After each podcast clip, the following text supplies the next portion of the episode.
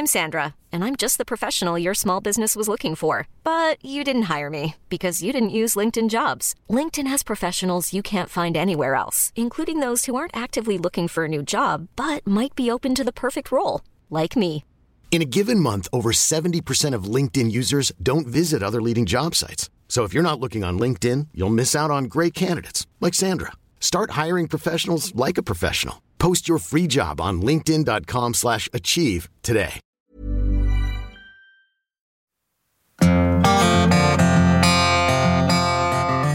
Do you want to ensure business continuity, maximize your business potential, cater to your customers' needs and concerns, and boost your digital presence? Staying on top of everything doesn't come easy. That's why I want to introduce you guys to Vessell PH to help boost your business's digital presence and make it relevant to your customers' ever evolving needs. Vessell PH has built in tools and features that make online selling a breeze. Customize your online store to make it stand out in the crowded digital space. Integrate your existing digital store to other systems or onboard your e commerce website to Gcash's marketplace, GLife, all with the help of experts. Vessell PH also provides account managers to assist and guide you with your needs and affordable SaaS for cost savings and customization. All your e commerce needs are now in one place. Your business deserves this kind of freedom. Let Vessell PH help you. Check them out at vessell.ph or click the link in my description.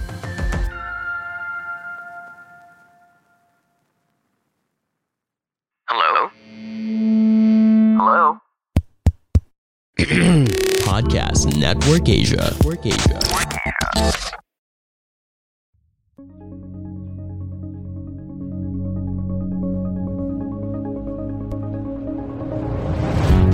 there should be, you know, passion. You know, without passion, I mean, it's it's on a logical standpoint, you know, to work 16, 18 hours uh, a day, uh, it's it's illogical actually. So I think passion has to be there. That's number one. Then number two is actually, you know, it's on learning. I think uh, that's that's very important. So for in, in for me, the way I learn new things is that you know reading books, lots of, lots of books, and three actually probably grind. You know, I mean you could have all the talent and skills, but without grind, I think I think no. But I, I mean it's so hard. it's so difficult actually being an entrepreneur. So so those are the three you know things that I top of mind, top of mind. Good evening, good afternoon, good morning to wherever you're watching or listening to us from all over the Philippines and from all over the world. And welcome to my podcast, the RJ Ledesma podcast. In my podcast, I interview the country's pioneering business personalities and entrepreneurs to learn more about how they think about business. What are their success secrets? Can we share? Can we also learn how to make those success secrets successful for us as well? How have they pivoted? How have they innovated their businesses during this pandemic? But more importantly, what opportunities do they see emerging in this new, new, or this now normal? Now, is there a business personality or entrepreneur that you would like me to interview here on the podcast? Please let me know. I would love to learn from them. Just drop me a message. We are live right now on Kumu, CBRC TV, Global Pinas TV, and the Bounce Back Network. If you've been enjoying my podcast so far and you are learning a lot from it, please do me a favor. Please subscribe and invite more friends to listen to the RJ Ledesma podcast on uh, Spotify, on Google, and Apple. And you can also catch us on YouTube. And before we start with our podcast, here's a quick shout out to our good friends from Vessell. Vessell PH can help you future proof your business by boosting your digital presence and making sure that you can attract more customers and more sales. If you want to learn more about them, just click on the link in my description. Tonight, I've got a great guest. We were just together in the CEO Summit in Baguio this week. A lot of lot of great learning and insights coming from him because his business is not just a startup; it's actually an advocacy. We've got Sparky Perreras, who's a CEO and co-founder of PearlPay. PearlPay is an end-to-end digital banking solutions provider that empowers rural banks in the Philippines with digital transformation. The company has been trying to gradually or at least accelerate digital infrastructure here in the Philippines so that they can support the transformation efforts of community based financial institutions. If you check out their website, you will see that they're helping rural banks, microfinancing institutions, cooperatives, and other similar institutions so that they can serve and reach more of our underserved and unbanked Filipinos. With that, please welcome to the show my friend Sparky Pereira. Sparky, welcome, welcome to the show.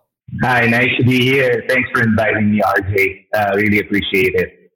No, I, am so glad that, uh, that, we're here talking together. You know, it, it, was quite an opportunity for us to see each other uh, in the CEO Summit in Baguio. And a shout out lang to Jello Valdez, uh, who put together a really, really great summit. Uh, great weather, great food, great company, and of course, people like yourself. And just last Tuesday, I had uh, James uh, of uh, Servicoin, Dongla, here on the show. Both of you guys really great advocates for finance here in the Philippines or for, for inclusive financial uh, business here in the Philippines. Now, Spark, uh, one of the big things, and you know, we're saying this belatedly to congratulate you, but something big happened to Pearl Pay last year. You won actually an international competition. Tell us more about that.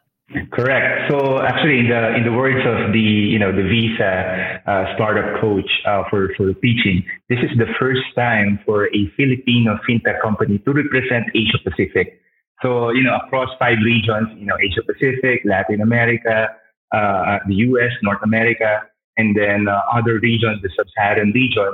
This is the first time that a Filipino fintech company, uh, you know, was able to represent the Asia Pacific region. And Asia Pacific, according, you know, in the words of the visa, when you talk about Asia, Asia Pacific, top three countries in mind would be China, Singapore, and India. You know, I mean, wow. Philippines uh, in Indonesia, you know, and it, it's nice to have, you know, it's, it's uh, really surprising to see that the fintech company from the Philippines was able to represent the Asia Pacific region.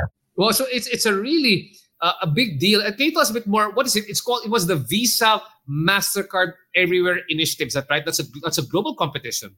Yeah. Tell us a bit more about why this competition is so so relevant, especially for us to win it here in the Philippines? Yeah, yeah. Um, okay, so you know the uh, the Visa Everywhere initiative. It's a global competition across five regions, and um, you know the regional uh, winner for each region was able to compete, you know, at the world stage uh, last September 15.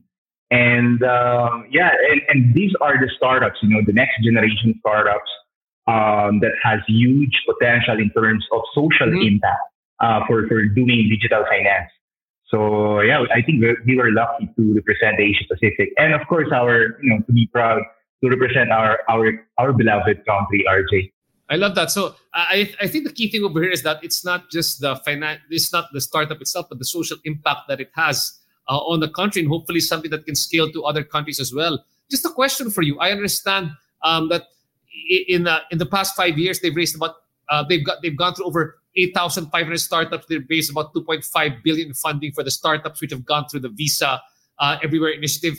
Were you able to get or secure some uh, funding or investment as a result of participating in the Visa Everywhere initiative competition? Yeah, yeah. Actually, we, you know, we, we successfully raised uh, um, in our pre-series A round. Now we are wow. setting up ourselves for for the Series A round. So we're just you know hitting hitting the right target, hitting the right metrics but definitely it's going to be this year for, for our Series A round, uh, RJ. Fantastic. And, and, I hope you don't mind taking a step back, Spark, because you know there are people here listening who are involved in the startup world, but there are also people who are here who are hearing some words for the first time. So if you don't mind, can you try to, if you can, and break it down for the people listening, what do you mean by pre-Series A and Series A uh, funding, especially when uh, we're talking about startups? All right. Uh, okay. So for you know for for for in the startup industry, in the startup world, uh, we have a series of stage uh, in terms of uh, investment round. So first is the seed round, which normally being taken care of by the friends, families of the founders, and then the pre-series A round is you know it's uh, we are able to find an angel investor uh, to finance to build the product, you know, to build the product and then for the Series A round, this is now for, uh, it will now be utilized for scale ups, you know, to support and fuel the growth of the startup company. So at least in our pre-series A round, we are able to raise enough capital to build the product uh, for for PearlPay. Wow, fantastic! And you know, the other thing that I wanted to uh, bring up over here was that um, you, you told me that um, that you actually had a startup coach, right, or, or people coaching you. I hope you don't mind, you know, uh, before we get into discussing uh, more about Pearl Pay, what did you pick up from the startup coach that you can also share to potential startups or potential businesses uh, who are listening to us here right now? Yeah, that's oh, okay. So in my case, you know, shout out to Giorgio Flores uh, of uh, Plug and Play. You know, he's one of our uh, startup coach um, for whenever we make we need to decide, you know, big decision. Uh, but in in uh, in the startup, so there are various ways. So when when we are competing, there are you know startup pitch uh, coach. So they they will be helping you to refine uh, uh, uh the message, the pitch presentation, um, uh, so those are the things, you know, at least in, in, in, in a startup competition. But in the, in the, uh, in general, by and large, a startup coach would be, you know, plug and play Giorgio Flores, uh, you know, who, who have helped us actually in terms of making the right decision along the way because it's, it's so hard. it's so tough actually, you know, um, um, uh, facing the, the big decisions that we need to make because it could make or break the, the company if, if you don't mind, can you share some of these examples that that uh, sure. Flores actually a guest here a couple of uh, a couple of months yeah, ago. I watched it.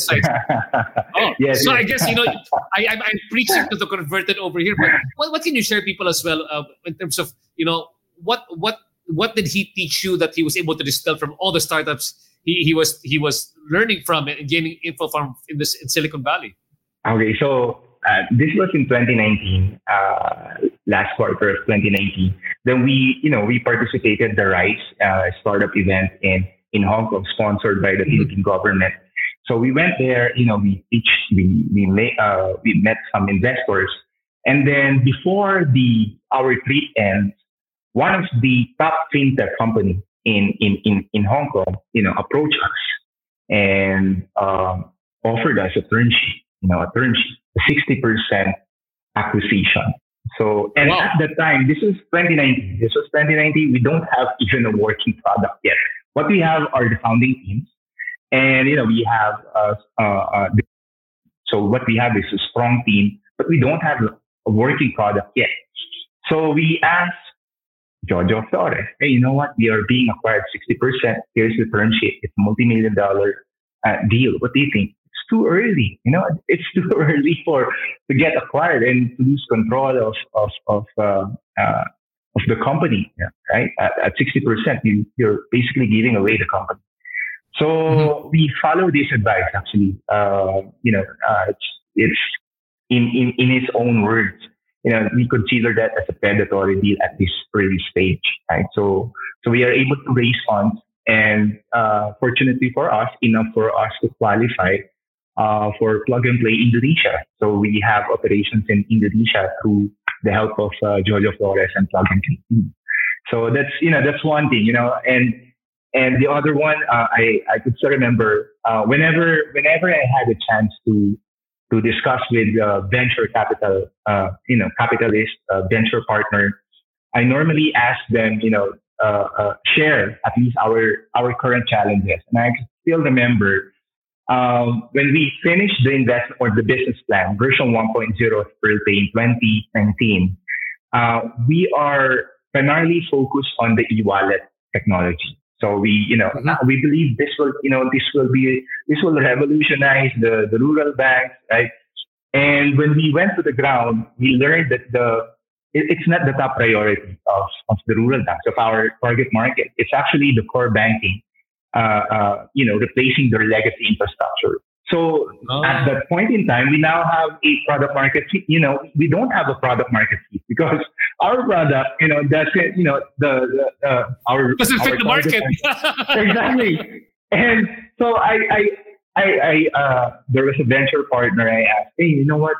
Uh, there is uh, we we're, we're facing a uh, we don't have the product market fit, and what do you think we should do? And then he, he, he you know what? Um, whoever holds the core banking solution actually wins because basically it holds all the data, you know, the checking account, the savings account, the bank deposits, the loan accounts, right? and you're just one step away to offer adjacent products and services. And then I told him with the very limited resources that we have, we have the founding team and you know a, a handful of software engineers, but you know it will dilute our efforts. You know, our uh, uh, we will be uh, spreading ourselves too thin. That's that's my response to, to the venture partner. And then he told, you know, that's the kind of decisions you have to make as an entrepreneur. So it's really up to you whether you know it's going to break or make your company.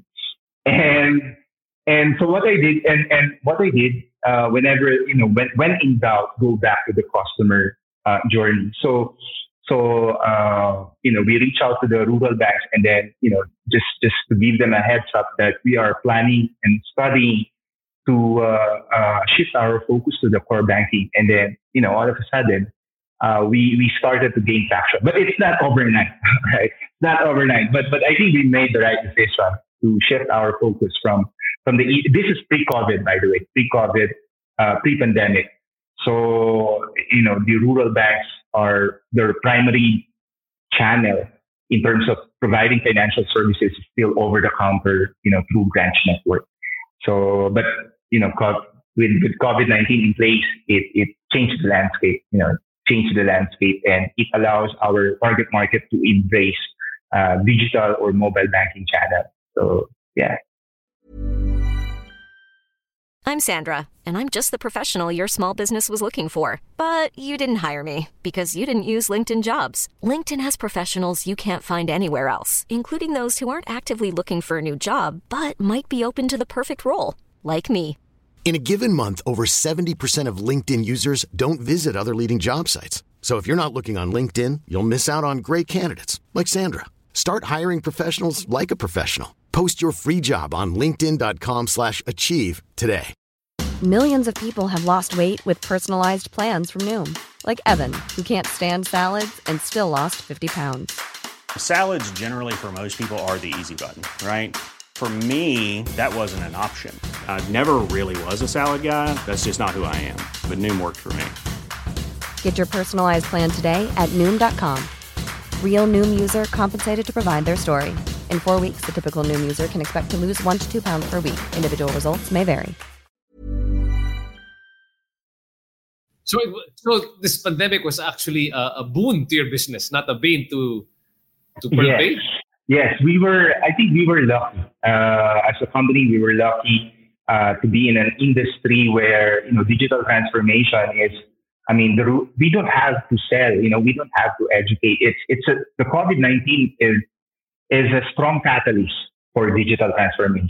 So yeah, uh, there's a strong demand for, for, for the services that we are, we are offering to, to the rural banks and cooperative banks. Okay, Th- thanks so much, Park. Uh, we kind of went on a roundabout discussion, but I think it was, it was very it was very in- informative to go through that process because many startups encounter that same sort of issue, and you really, I think, helped all of them out in terms of the clarity of thinking moving ahead.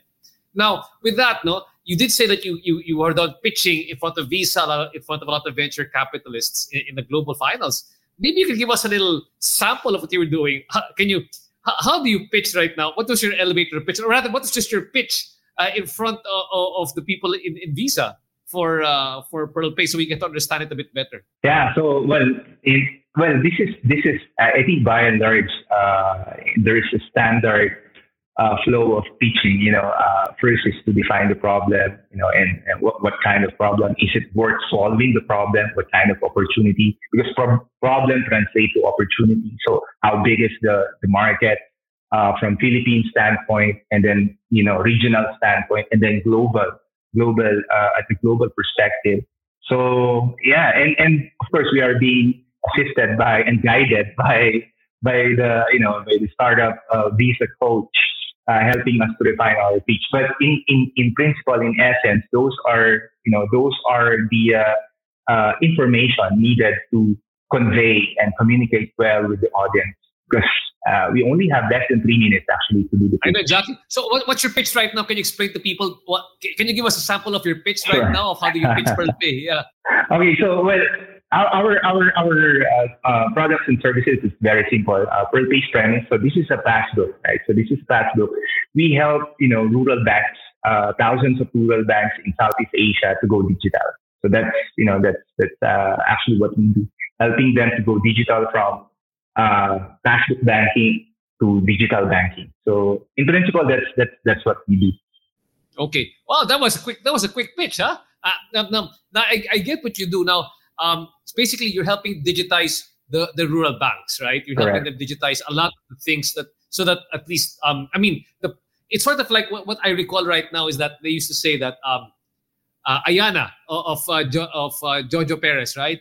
Yeah. The biggest remittance was not not not from another country to the Philippines, but from urban to rural, and Correct. it sort of mirrors what you have also in terms of the the concern over here. The, the biggest concern is not necessarily from doing business from the big bank to an international bank, but rather from our rural banks to our to sort of like our big banks. Is that is that sort of like a correct analogy to me? That's where the real sort of like that's where the business lies. Parang ganyan. Actually, that's that's one of the uh, that would be one of the consequences. You know, helping the rural banks go digital. Um, you know, under you know under exponential organization from digitization to democratization. Once data becomes digitized, you know, bits of zero and one, it's very easy to transfer information and data, right? So, and right now, this passbook, I mean, the way for me to to uh, uh, do some transaction is I need to vis- visit the physical branch and you know fill up a deposit or withdrawal slip, and you know it's it's it's. So that, that, that, that, because especially and just to clarify, this is really for the rural bank. Kailangan mo ng passbook. You have to go there with a passbook mismo. Correct, because majority of them they don't have ATMs, no debit, no credit cards, no digital banking, no mobile banking in place. So what we're providing to the rural banks is adding those channels, right, to allow. So instead of me, uh, for example, this is an actual passbook. So instead of me going to the physical branch, all I need to do is download the app and then, you know, make bills payment, uh, invest, even invest in crypto, right? Uh, uh, those are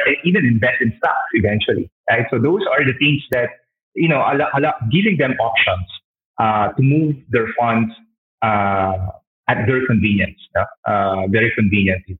So yeah, that's that's those are I think consequences, no?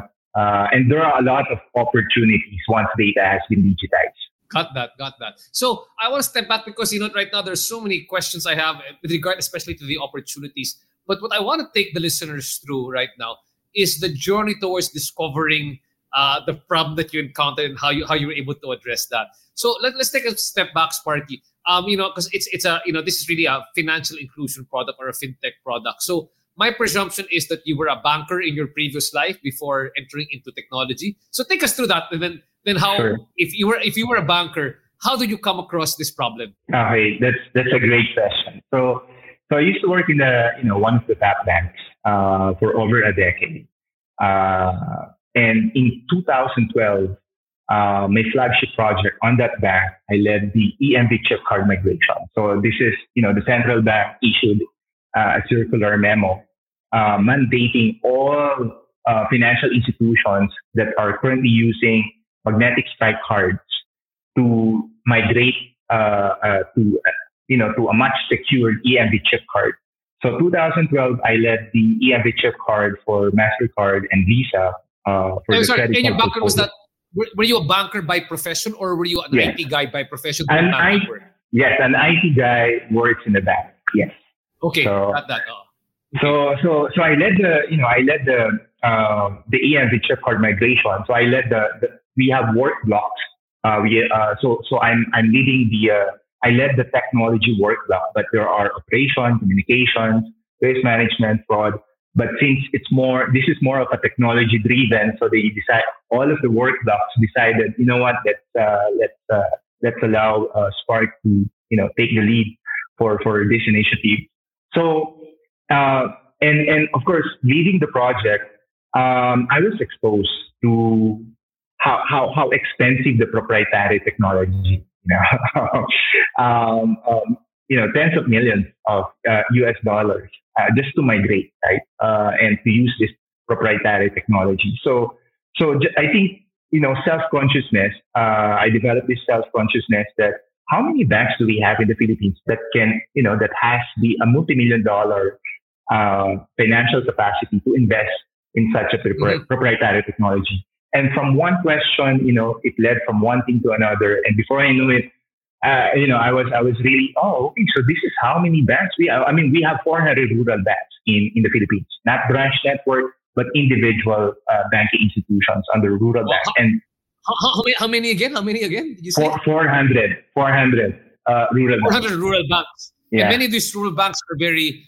for the lack of a better term, they're very manual. Is that right? In many of their processes. Correct. So uh, this is a passbook.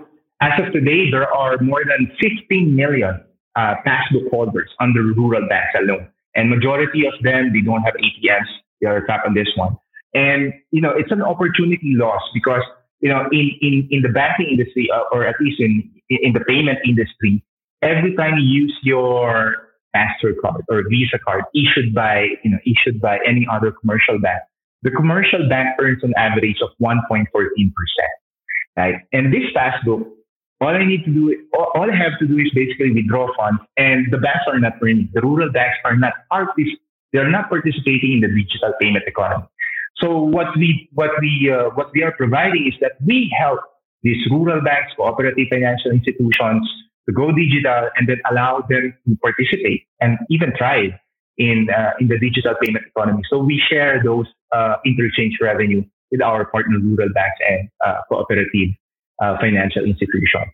So yeah, that's uh, yeah. It started 2012, and then to fast forward 2015, I could still remember. I asked one of my mentors, uh, the one of the vice president of that bank, hey, you know what?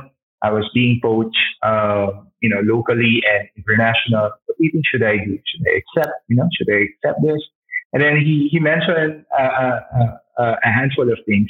First, I, mean, if you will go to Middle East, because there was an offer in, in, in Dubai back then, you know, number one, culture, then you're, you have a, you have a, a, a, family, you know, and, and you need to uproot your family and then migrate in, in, in Dubai. Second, you'll be part of the 6,000 overseas Filipino workers who leave the Philippines on a daily basis right? So, so rather than with, with your skills and talent, rather than spend it or uh, use it outside the Philippines, why don't you, you know, uh, set up your own IT company here in the Philippines? And one month after I tendered my resignation, all of my colleagues says, you know, you're crazy. you're crazy smart. No? But but in my, I think in my in my mind uh, back then is that if I won't do this, if at least try, you know, if I if I won't try this, I think I'm going to regret it. You know, when when I get old. You know, so so yeah, that that that. So 2015. So British now my my third uh, startup, and uh, yeah, I'm here for the long haul for for for PearlPay. has been your third startup, is that right? Yes. Yes, correct. Oh, so what quite a journey if I think about it. And you know, I just want to go to the the sort of like the mindset of many people who might be in your position right now, Spark. Parang, you know, you left uh, a steady paying job to pursue entrepreneurship. M- many people wouldn't do that one. What's your advice for people at, at that sort of stage? How should they pre- be prepared? I guess not just mentally and emotionally, but also, I guess, financially as well when when they make that sort of jump. Because I mean, I'm sure all those things were, were were part of your consideration, right? When you when you were yeah, correct, correct, correct. So at least in my, I was able to save. Uh, then uh, before it, uh, I think I was I was I was I think I was lucky because uh, 2000. You know, I'm an IT guy, so who works in the bank, and I love reading books. So whenever I, I you know, when, whenever I'm curious about something, I, I, I will read books about about that topic. And from one, I think I still remember just one day. I mean, how how does stock exchange work, right? How does stuff? So I read books about uh, uh, one up uh, on Wall Street by Peter Lynch, you know, uh, uh, the best uh, mutual fund manager from Fidelity. So I think it's the Bible of you know stock investors and stock stock pickers and traders.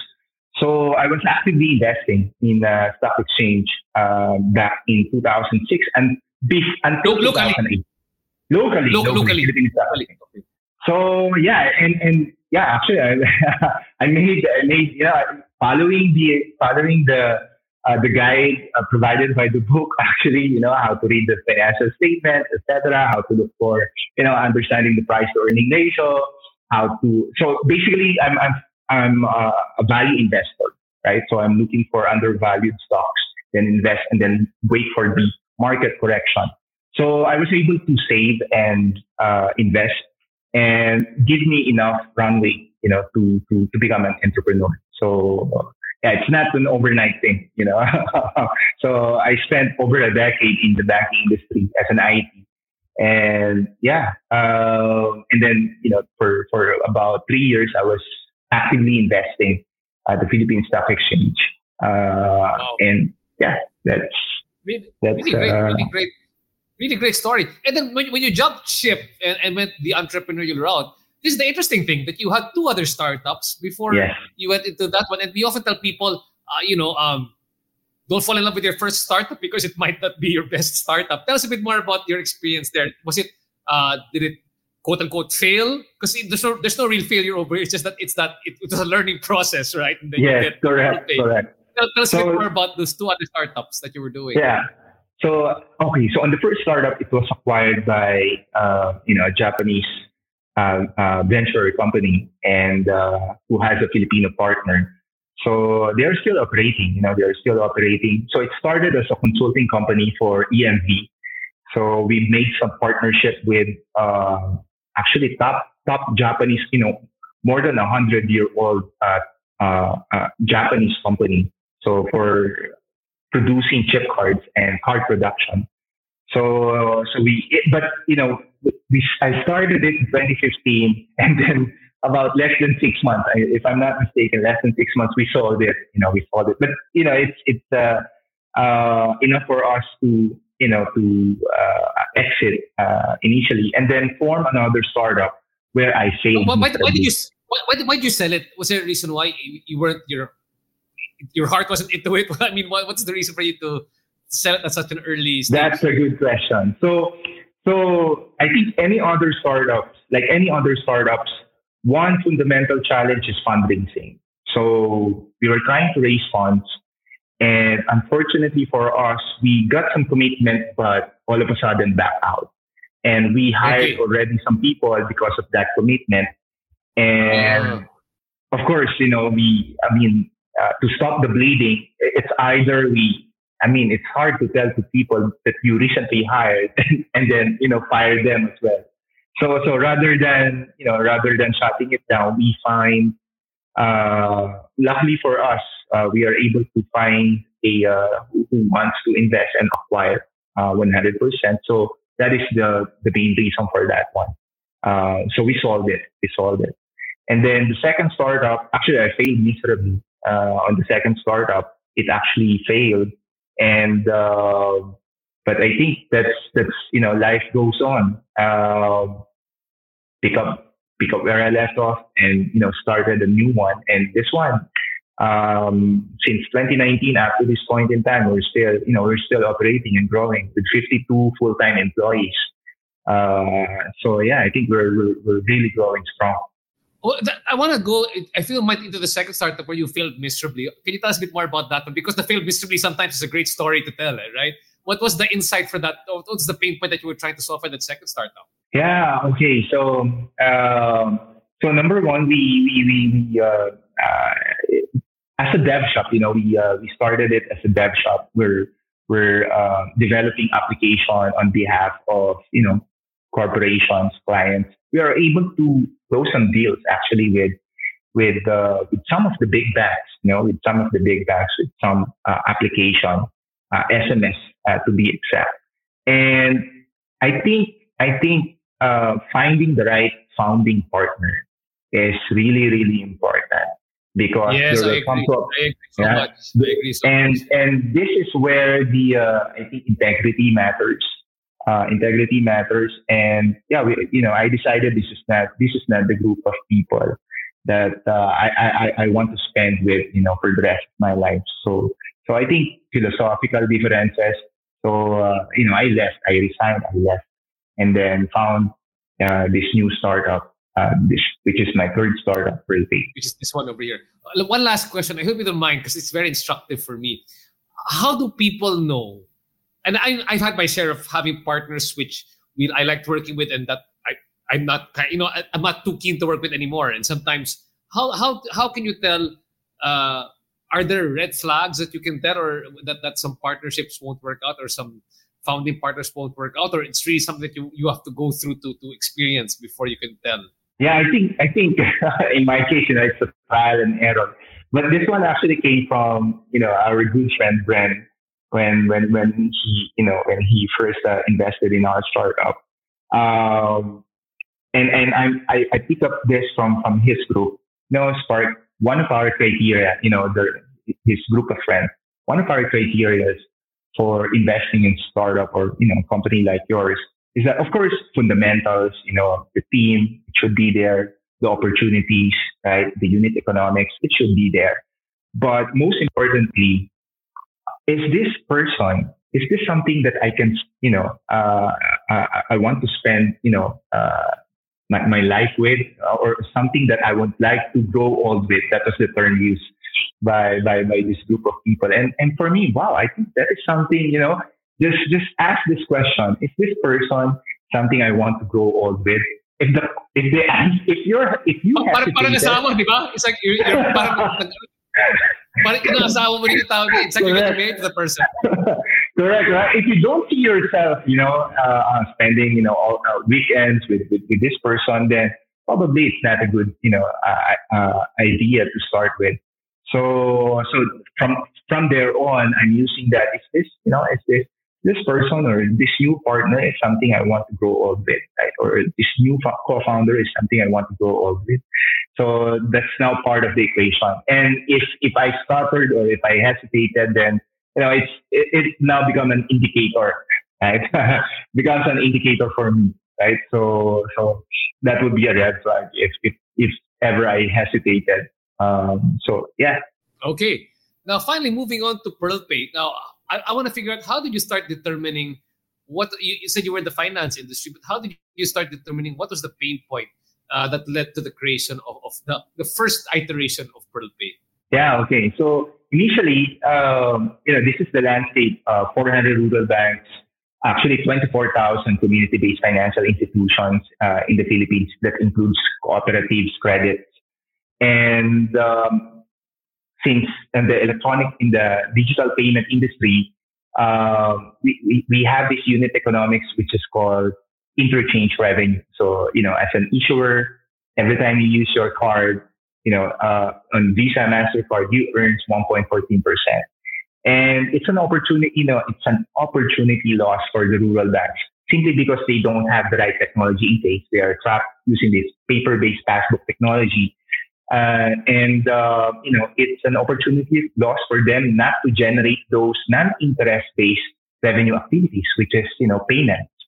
So, and, and it's a big opportunity, you know, it's a, it's a great opportunity because um, uh, if you you know if, if you compared us with other uh, e-wallet issuers, for example, uh, one of the fundamental challenges of an e-money issuer, you know, similar to GCash, PayMaya, Shopee uh, Lazada Pay, is that um, customer acquisition costs, right? Uh, you know, normally normally uh, you have to spend multi-million dollars just to acquire new customers. And in our case, we don't want to compete head on. Um, so we need to, you know, we need to be smart. Uh, so we're simply tapping the existing infrastructure. I think that's the biggest opportunity here is that we're simply tapping the existing infrastructure of these rural banks. As aforementioned, there are 15 million passbook holders by the rural banks, right? And, and, and, and working, uh, uh, closely with rural banks, helping them to go digital, you know, it's, it's already ready uh, and available market as sort of users uh, uh, to generate volumes of transactions. Second, uh, fundamental challenges of any e-money issuer or any fintech company uh, would be activation. So I could still remember when, you know, the early, at the early stage of e-money issuers, you know, GCash, PayMaya before, they when whenever you top up a hundred peso, you get a free burger, you know, from one of the oh. fast food. And and of course, it somebody has to pay for it, right? And and and just to do top up. In our case, uh, we don't have to, you know, we're not really required to run that kind of uh, program because um, 35%, you know, 35% of the loan portfolio of across the banks in the Philippines are salary loans, right? And the rural banks, they also offer salary loans. And salary loans, the way it's being disbursed is that they will send an SMS message. Congratulations, Mr. Spark Perreras. Your loan, salary loan has been approved for 10,000 pesos. You can visit our branch from Monday to Friday, right? And then disburse the funds cash, right? So instead of, you know, here's an alternative. Instead of disbursing the loan proceeds over the counter, um, the moment they go, the moment now they have a mobile wallet or a mobile banking, uh, the rural banks now has the option, and even the consumer, the, the loan applicant has the option to receive the loan proceeds instead of by a branch, can receive it through the wallet. So that's a form of mm-hmm. activation, right? So we, it's a pre-fund, you know, it's a pre-fund. And here's the, you know, here's the, the good part. Uh, when, when a rural bank disburses cash, uh, over the counter and the loan, you know, the, the loan customer use it to pay for tuition fee, to pay for bills, the banks are not earning anything at all, right? But if they use it through the digital payment, as aforementioned, there is a unit economics called interchange revenue you know, which allows them to generate revenue, you know, average of 1.14%, then we can share the revenue with, with, with you know, um, between Thursday and Google Bank. So that's without, you know, without uh, really spending uh, that much. And in our case, competition is common thing now uh, um, across startups, even conglomerates, is that you know the the North Star metric of of the e-money issuers, you know, and and GCash and PayMaya, for example, is that GTV, gross transaction uh, volume or gross transaction value. So in our case, we're not really eating any existing market space because what we're really doing is we're, we are expanding the market space by allowing these rural banks to, you know, eventually send money across GCash and PayMaya. And, you know, it's, it's, it's, it's going to be a win-win, uh, uh, uh, uh for, for across all uh, entities, no? So yeah, that's uh, that's that's what we are envisioning for PearlPay and for our partner rural banks and community-based financial institutions. So, so, but, so the, the way to understand it, so that if I was to laymanize it and as my dad asked me, oh, where, saan kumikita ng pera? Where does PearlPay make money? Am I, if, if, if my understanding is correct, you make money basically on the transaction revenue because as you upgrade them from a manual to a, from a legacy system, from the usual to a more digitized system, they're able to capture more transactions. And you capture more of those transactions in the transaction fee that you're charged, you make PearlPay makes makes money for every transaction that is done. Is that correct? Correct, correct. So that's one. That's our main revenue uh, stream. The other one is we also charge monthly recurring fee for the software as a service for the cloud-based core banking solution and the loan management solution. So right now, actually, we are the uh, I think we, in terms of competition, 15x, uh, 15 times better compared to our nearest competitor on the cloud-based core banking solution. Because in in our you know in in, in the cloud banking uh, uh, core banking space, uh, especially the enterprise software, because we are we are an enterprise you know SaaS software as a service, is that mm-hmm. you develop a product and the conventional or the traditional way of doing things is that you charge your customer a hefty license fee. And this is the, this is the main problem. Why the rural banks and community-based financial institutions are still trapped using this passbook technology because the digital technology for, you know, core bank is so expensive. So, and it's understandably why, because, uh, you know, it's, it's, it's it, it requires a big capital to develop a product, you know, to develop a, especially a core banking system that needs to comply with the central bank regulations. So in our case, we need to be innovative in terms of to set a price point where, where no rural banks and community-based financial institutions will be left behind. But, you know, come up with an, uh, uh, a business model that will allow us to be sustainable and profitable at the same time. So that's where the adjacent products and services for the payment gateway for the transactions, you know, allow them to convert those uh, over-the-counter uh, cash transactions into a in a form of digital payments, and then capture that that, that digital payment and share it together with the uh, partner rural banks and community-based uh, financial institutions. So in, in essence, that's actually what we do. We have monthly recurring fee, but majority would be uh, revenue would be coming from the uh, transactions, uh, GTV. Even when we're on a budget, we still deserve nice things. Quince is a place to scoop up stunning high-end goods for 50 to 80% less than similar brands. They have buttery soft cashmere sweaters starting at $50, luxurious Italian leather bags, and so much more. Plus, Quince only works with factories that use safe, ethical, and responsible manufacturing. Get the high-end goods you'll love without the high price tag with Quince. Go to quince.com slash style for free shipping and 365-day returns. Got that. So that, that's basically the, the model o- over there. And so people can better appreciate that one. But to, to get there, you were saying that there was an initial no product market fit. What was the, how did you move from there to, to the current product that you have? Yeah, that's, that's okay. So this is, um, remember, so there was a venture partner, uh, you know, who uh, I, I told him, you know what, our challenge, we recognize already that we don't have a product market fit. And what we need to do, we also know that what we need to do is to transition from, from, you know, from an e-wallet, uh, uh, uh product focus to core banking, uh, product focus. But what we don't have is resources, you know, to execute um, because it will definitely it will definitely uh, uh, uh, spread ourselves too thin. And the, response of you know you know what it's it's uh, that that that is the kind of decision that you have to make as an entrepreneur. And but changing the perspective, I can still remember this one. So uh, it just so happened that the uh, the former president, RBAP president, the Rural Bankers Association of the Philippines president at the time was a good friend. So I gave him a call. Uh, I gave him a call just to validate, you know, whether whether transitioning from from from from an e-wallet to core banking would you know would would allow us to have a product market fit. So the question is is this: Hey, you know what? We are studying uh, to uh, to offer a cloud-based core banking solution that will be, you know, uh, really affordable. And his response is classic. You know what, Spark? If you do this, if you do that, um, you will solve my problem as a president, and you will solve the entire problem of the industry. And I think I, I think, uh, uh, okay. So I, I, I told him, okay. Uh, after that call, I sent a chat message to our group, uh, you know, to the founding team uh, I sent a message to the co-founder, Pio, CTO, and NAP, uh, the Chief Innovation uh, InfoSec Officer. And I, I, I told them, you know what?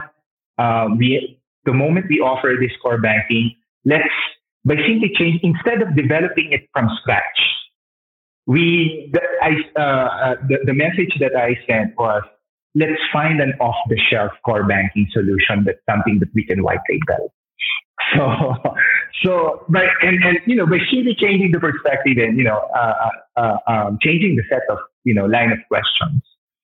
And over, you know, on the same night, it was Pio who was able to find a great open source, uh, core banking.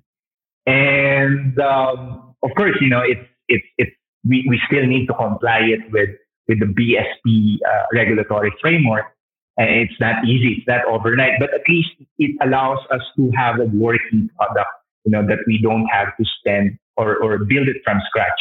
And, uh, yeah, that's, you know, very, very, I, I think perspective matters, right? perspective matters, asking the right question. So, so in that case, uh, yeah, it saves, saves us time and effort.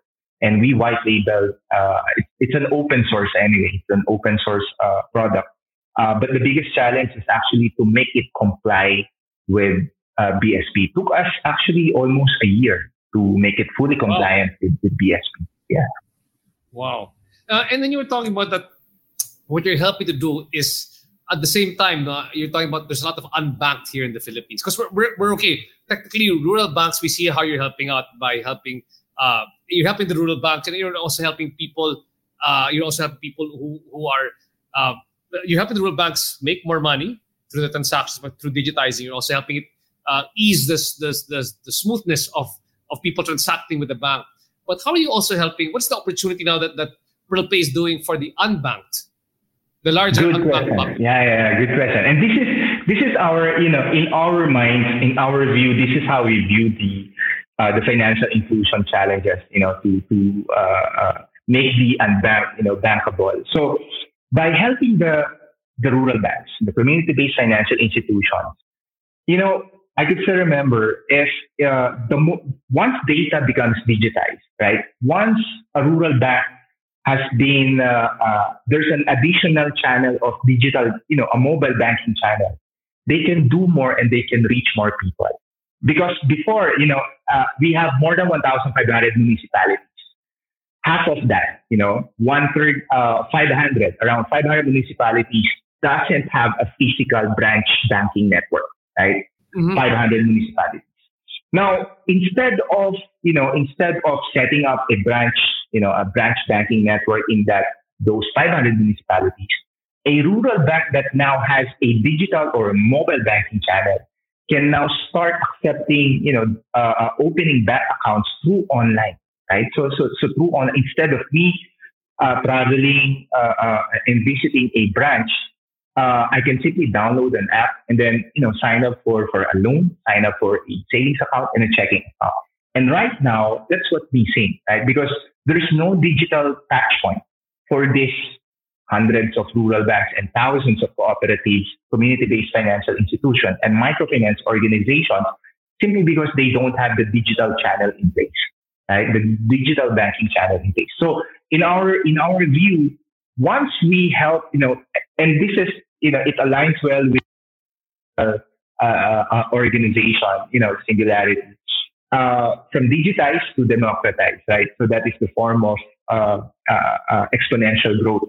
Is that once we added this digital channel for the rural banks, I mean, it, they could have an exponential growth. I mean, because tomorrow, you know, instead of setting up, it's much harder to scale a physical branch network rather than by adding a, you know, just adding an Android and uh, uh, iOS uh, downloadable app.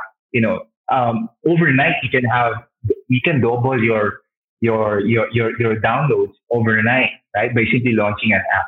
So I think that's um, uh, that would be the consequence, you know, of of, of solving the digital inclusion and digital challenge for for, for the community-based financial institutions.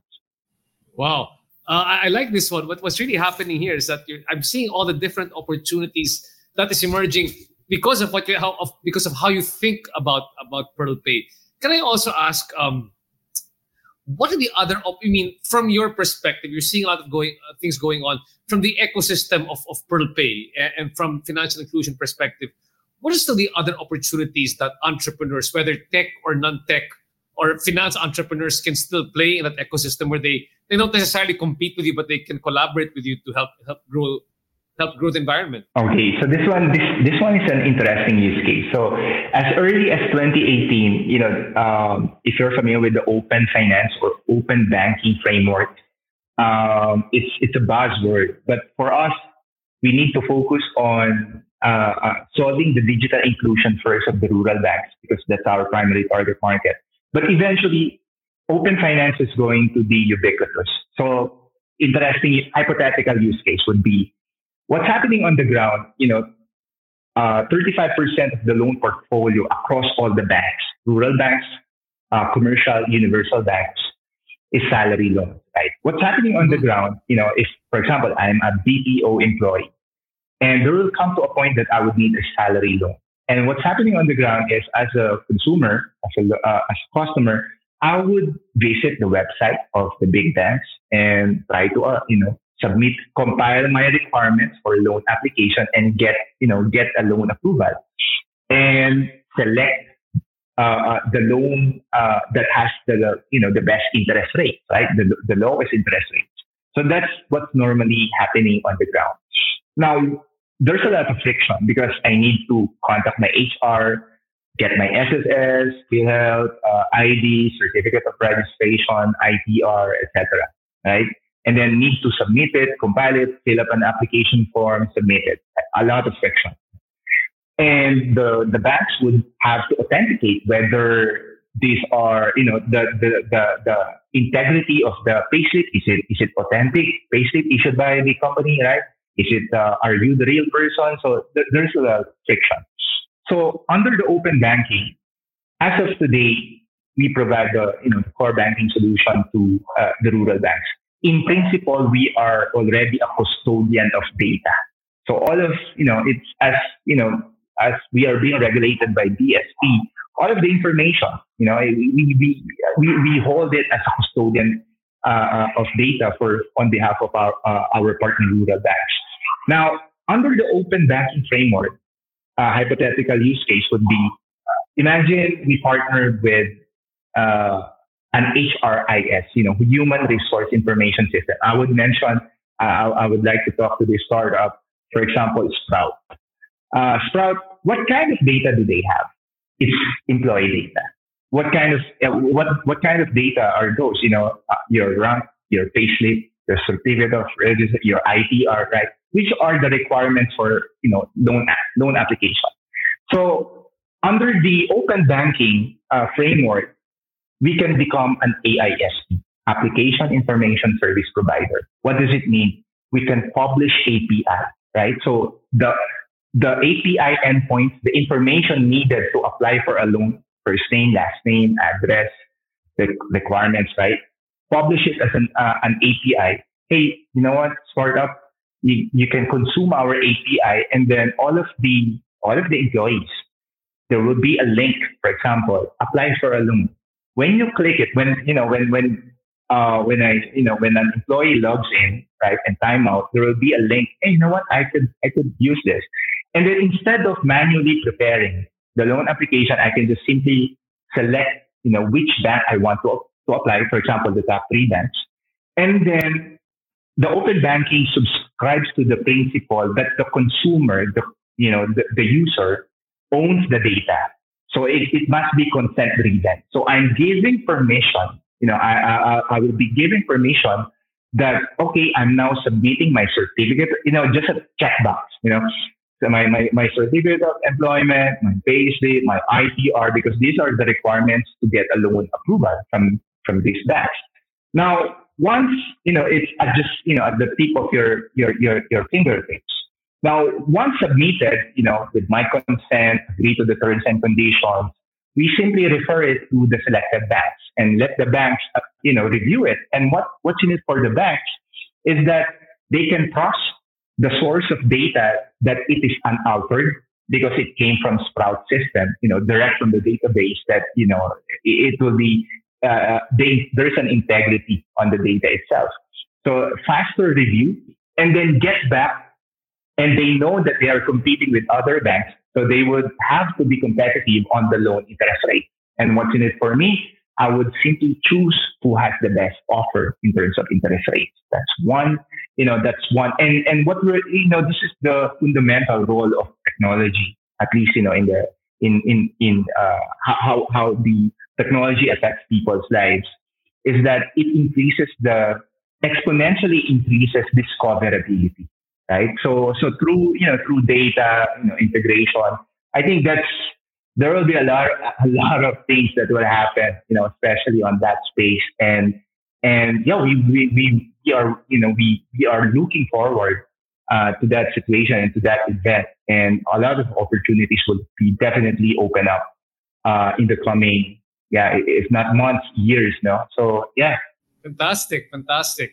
Uh, and, and lastly, Spark, you, you've, you've, been, you've been through banking, you've been through three startups, uh, you've had your highs and lows, you've, you've won an international competition, you're seeing a bright future ahead of uh, for Pay.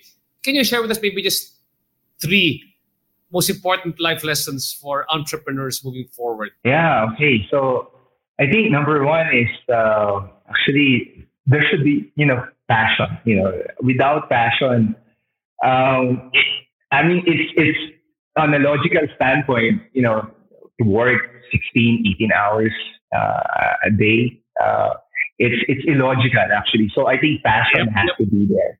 Right? That's number one. Then number two is actually, you know, keeps on learning. Uh, I think uh, that's that's very important. So for in, in for me, the way I learn new things is that you know, reading books, lots of, lots of books. And three, actually, um, probably grind, know. Uh, I think without, without, without, without, uh, I mean, you could have all the talent and skills, but without grind, um, I think, I think no, but I, I mean, it's so hard. it's so difficult actually being an entrepreneur. So, so those are the three, you know, uh, things that I top of mind, top of mind. Well, thanks so much, Sparky. I know it's been it's been such a uh, quite a journey for you to get to PearlPay here right now. And just in case um, people want, if there are rural banks, microfinancing institutions, cooperatives want to get in touch with uh, PearlPay to see if they can use your solution for their own institutions, how can they get in touch with you? Yeah, well, visit our website www.pearlpay.com and uh, you know uh, you can you can uh, connect with our uh, customer acquisition team and uh, we'll be more than happy to uh, assist community-based financial institutions and help you with your digital transformation. Fantastic. And Spark, I just want to read to you one of the comments which just came out in the chat box from Kat JC Marfa. Wow, listening to this is very inspiring. Passion, reading lots of books, and the grind. And I tell you, uh, Kat, I was inspired just as much. You know, uh, I've been lax on my reading for the past couple of days because I'm on the grind all the time. But I guess, you know what? If you're not there sharpening the saw, if you're not reading out there, actually, it's one of the reasons I do this show because it gives me a chance to actually get mentored by the people that I listen to every day and things like the CEO summit where we met. It's sometimes it's great learning to be to be to be gotten from people who who have actually gone through uh gone through the problems and and and figured out the solutions. Another great comment coming up again here. Pio William Sagarino Lumangsad. I've always dreamed of having my own business listening to you enlightens my mind. Thank you. Spark, thank you so much for enlightening the people listening here to the show uh, right now. Again, for those listening right now, uh, the RJ Ledesma podcast every Tuesday and Thursdays uh, here at 7 p.m. At the same time, please check out the RJ Ledesma podcast on Spotify, Google, and Apple Podcasts. Again, Spark, thanks so much. Bye, guys.